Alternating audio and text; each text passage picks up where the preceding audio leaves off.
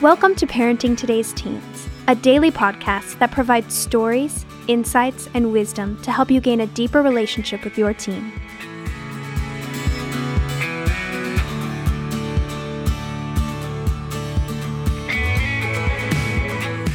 On today's episode, Mark Gregston and Wayne Shepherd talk about how to deal with feelings of isolation and loneliness.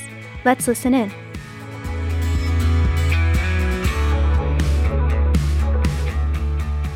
Mark, we normally spend our time together talking from the teen's perspective. You're looking at it from a parent's perspective today, aren't you? We are, because every teen has parents somewhere. You know, I mean, and so when parents start to go through that difficult time with a child, or they begin to see some things they're not so happy with, I think one of the first things that begins to happen is a parent feels isolated, alone, all by themselves, like they're on a deserted island, and they're kind of thinking, where do I turn? Where do I go? And it becomes a very desperate situation for a lot of parents. Maybe I feel a little ashamed that my family's going through whatever our teen is putting us through. So well, that adds to the isolation, doesn't it? It really does. I mean, I think the perfection mentality that we've all had with our kids is beginning to shift a little bit, in that people realize that kids are struggling today, and it's not a reflection on parents. The scripture that says, "Train up a child in the way he should go, and when he is old, he will not depart from it," was used years ago to motivate parents to get involved in the life of their kids. And the tendency is now we use that scripture to judge whether a parent has done a good job, and that's not the purpose of the scripture. You may do a great job parenting and have a wonderful relationship with your child, but that does not guarantee that they're not going to struggle. And so what happens is, because most parents really believe my child will never struggle because I'm doing a great job, that they never prepare their child for that struggle. And you know what? They never prepare themselves for the struggle as well. So we're going to look at it from the parent's point of view here today. When you feel isolated and alone, and let me enter into evidence here an email that we received from a parent who says, "My stepson is having trouble at school and home. He is giving up in every part of his life. His father is a very negative person and has taken his problems out on our stepson. He has most of the warning signs from your website. We love him so much, but we don't know how to help him rise above the problems he's facing. I don't know what to do." Well, I think we can offer some help to this parent here today on Parenting Today's Teens with Mark Gregston. That email is just one of hundreds that we receive here at Parenting Today's Teens, but it doesn't lessen the pain of this parent, Mark. No, it doesn't. I mean, most parents feel totally lost when it comes to a kid who is struggling, having a tough time. You know, it's almost like a parent says, "Look, I don't need the map. I know how to get there, and I can do this." And so they kind of troll along with their child during the preteen years, where they are absolute heroes in their kids' eyes. And then they move into adolescence and things begin to shift, and they go, "Wait a minute, where did I put that map? Wait a minute, where is the map? Wait a minute, I haven't looked at the map." And what you begin to realize is they've built new roads. There's different influences. Yeah. You know, I didn't know what the path was going to look like when it got dark. Wait a minute, I didn't know. There's so many more people out there. Yeah, there's so many more influences. Everything was going okay for so long, and suddenly it's all changed. That's right. And so the tendency is somebody, if they're wise, will say, "I'm lost. I don't know what to do." Now, that's kind of a normal response. Now, let the voice of wisdom say something to you. If you don't prepare for the teen years, you're going to be lost. You know, when your little princess comes home and says, "Dad, I'm not a princess anymore. You know, I don't want to be the good girl anymore." Or your little prince comes home and says, "They're making fun of me at school. I don't know how to handle it." That's the time that parents have got to be real with their kids and say, "Let's get through this," rather than telling them, "Well, no, you're always going to be my princess," because what that means is you just ignored a big, big heart of your child. And what you said, even bigger than that, was, "I'm not going to be able to help you." To a son to say, "I've been ridiculed. Come on, well, bow up, son. You can get through this." You've just missed your child's heart. And somebody says, "Oh, wait a minute, Mark. Those kids ought to be able to work through that stuff."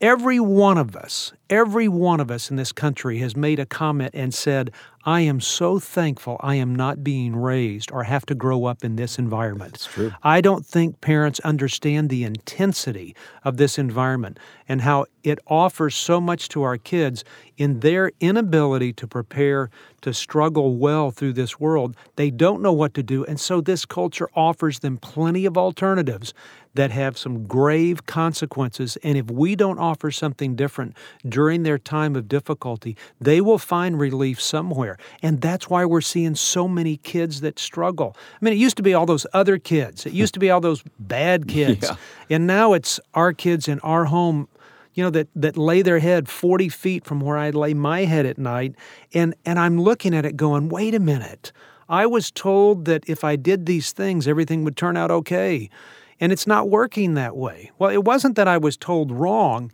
It is that the culture has shifted in such a way that I am not prepared. I was at one time. I'm not now. And so, parents, a word to the wise, start preparing for those adolescent years. And if you are in the adolescent years, don't wait until you have trouble to do some preventive maintenance. You don't wait till you get a flat tire to figure out how to change it. I mean, it's a little dangerous doing that off the highway or in the dark or at the most inopportune time. It never happens at the right time. Mm-mm. So do some preparation. Once you've done that, issues are still going to come. And you're saying today that parents often respond to those issues by kind of pulling back and isolating themselves. Now, are they isolating themselves from their teen or from their peers, the parents' peers? Well, it's like a dad who isolates himself. I mean, dads are supposed to fix things, right? I mean, that's what dads are made for. They're supposed to fix things, and if they can't fix it, then they just kind of go, well, I'll just leave it alone and move on to the next project. What's a little bit different when that fix-it need is your child. And it's a little bit difficult when I've surrounded myself with nothing but perfect people in a perfect environment that think that we're all perfect in everything that we do. Sure. You begin to realize real quick, that's like somebody getting married and saying, I just married the perfect person. And you just kind of sit there and scratch your head and laugh. I look at my wife and I go, the realization is going to come to them soon enough. Well, so the same way with kids and our parenting. None of us are perfect. No child is perfect. And in our imperfection, there is something that is attractive to our kids to know that we're imperfect, so it gives them license to be imperfect as we walk through this world together. All right, if we've given the illusion to the outside world that we have this perfect home and suddenly problems crop up, it's hard to admit to the world, to our church, to our friends, that, hey, we got a problem here. It is. And so, I think people have got to give license for us to be able to say that. And, it's okay to say, we're having problems. I don't have all the answers. We're struggling. And you know what? I feel alone. I feel lost. I feel hopeless. If I was in a boat and it was sinking and I never knew that there was a bucket to bail the water out, then I would feel hopeless. Yeah. But if I know that the bucket's there, I'm okay. If the motor dies on the boat, and I never knew that there was an oar in the boat, I would feel hopeless. But once I realized there's an oar to paddle to shore, then I wouldn't feel as hopeless. Well, the first thing to do that after that realization that something's not right is to begin to search for ways, how do I get out of this? And it's not going to come from what you know, because if you knew that, then you wouldn't be in the position in the first place. Well, let's hand the oar to some parents who are listening today. Let's give some hope and some help here. That's right. Here's an oar. Start talking to your neighbor. Call somebody and say, we are struggling. Just learn those three words and say, we are struggling, and see what happens. Hmm. And most of the time, you're going to hear somebody on the other line say, we were struggling also. And then you say, well, I didn't know that. Well, it's because people didn't feel that they had the freedom to talk about those things. And let me tell you, it's okay to talk about those things.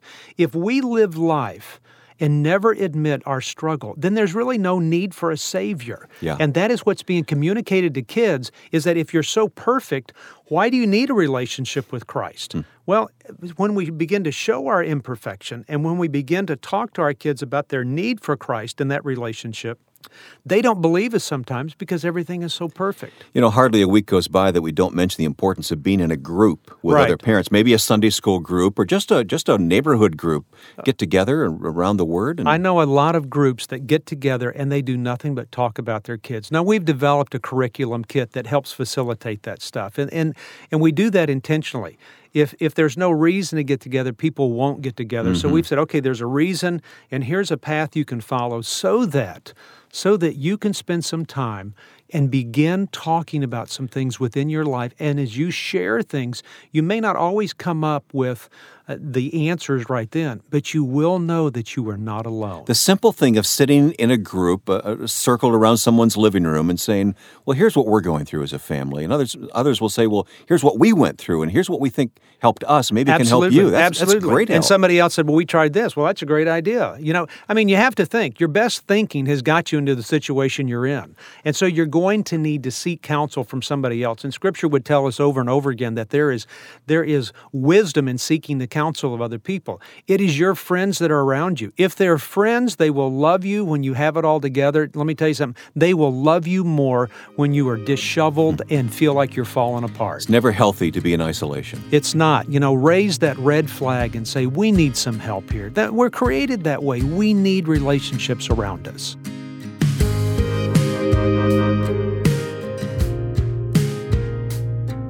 Every parent thinks they're ready. You made it through the first 12 years after all. But then your child becomes a teenager, and all of a sudden, it's like the parenting rules changed and nobody told you what they are. Your kids completely change their interests, hobbies, appearance, vocabulary, and even their priorities and values. Some parents try to power through, continuing to parent their 16-year-old the same way they parented their 12-year-old. That plan is doomed to failure. Your child is too valuable to fail them now. That's why Mark Gregston wrote Tough Guys and Drama Queens, to help parents understand the changing world of today's teens and how parents can meet the unique challenges facing their children this day and age.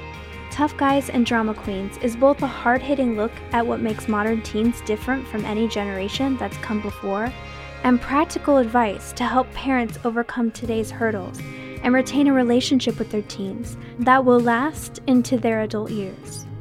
With spiritual truth, practical insights, and proven techniques, Tough Guys and Drama Queens is a book that belongs in every parent's library. Get your copy at ParentingTeenResources.org.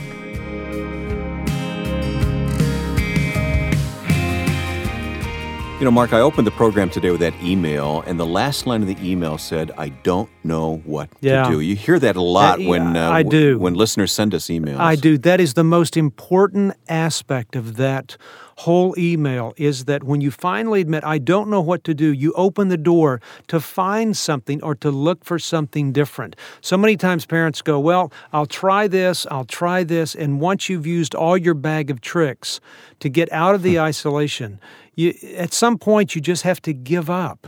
Well, I know that in our relationship with Christ, God would demand that we surrender at some point and say, you know what, I can't handle this. And the more you do that, the easier it becomes to let go of something so that light can come into that darkness and change something. And I'm not talking about, you know, some spiritual event where you get goosebumps and feel this strangely warm feeling that God's going to come in once you admit it. But I think God will surround you with people that will move into your life to offer you something that gives you the encouragement that says, you know, it's okay to struggle with your teens. Quit thinking that you're such a miserable parent. Quite honestly, the parents that I engage with are great parents. They've done a wonderful job building relationships with their kids. They've done an excellent job transferring biblical principles into their life. And so they somewhere think that because I've done those things, how could it go wrong? I don't want anybody to know that I'm a failure. And I'm going, you're not a failure. You just need to learn some new ways to engage with your child. In many ways, they've reached the most important stage, and that is, I can't handle this on my own. That's right. And so they seek help of other people. And please, if you're listening to us at this moment, it's not because I'm saying, then send your kids to Heartlight. No. I don't want your kids at Heartlight. I really don't. That. Yeah. The intent of this radio program and everything we do is to keep it your situation home from ever getting to the point that you would have to send a child away. And one of those first steps is engaging with other people. Don't call us until you talk to other people first, or maybe we can help connect you with somebody, but you've got to engage with other people. I think we have time for a second email here today. This parent says, we have a defiant teen that is in the beginning stages of acting out against authority and boundaries, house rules and expectations are not adhered to, disrespectful behavior toward parents, her choice of friends is not helping her situation. Latest breach was leaving the house at 1 a.m. to hang with friends, which we suspect are male. We have removed privileges and restricted freedom in ever-increasing severity, but these have not spoken to her spirit. That's right. And so, the point in this is not saying, okay, well, let me give you the magic potion that's going to solve this. Or do you really think there's one more scripture I can give you that's going to solve the issue? And it's not that I don't believe in scripture. It is the fact that you have a child that's moving in another direction. And the most important thing in here is realizing, you know what? I've done all I can, so I need to look somewhere different. And it's going to have to be different than what you're doing, because your best thinking has got you into this situation. It's going to be other people's thinking that's going to help get you out. Well, we've talked a lot today about this tendency to kind of pull in and isolate ourselves when our teens go through troubles. How do we help parents break out of that cycle? Put up a sign in a church bulletin board that just says, if you have a struggling teen, let's get together and meet. Mm-hmm. And here's the reason I say that. And put your phone number there. You don't have to identify who you are, but people who are struggling are looking for ways to engage with people and share their hardship. Moms do that all the time, and I guarantee you they are out there looking. So when they go to church and leave that Bible study and they don't feel like they can share with other people, the problems they're going through, they will see those things and say, you know what, I need to do that. And I think you might be surprised the number of people that may swarm around you and say, I'm so relieved to know that there's somebody else out there. It's hard to be judged by somebody who's going through the same thing that I am, And so start a small group, get a Sunday school class together, have a tea that meets in the afternoon, get together and have coffee, one day a week, and just talk about issues and lay it out on the table, and just the counsel of other people is going to give you some new directive.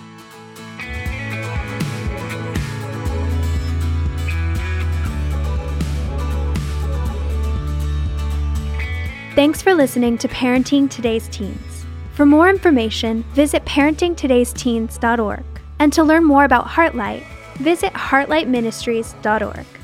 If this podcast has been helpful to your family, please share it or give us a quick rating and review on Apple Podcasts. Of course, you can listen to Parenting Today's Teens wherever you listen to podcasts. Join us tomorrow for another great episode. We'll talk to you then.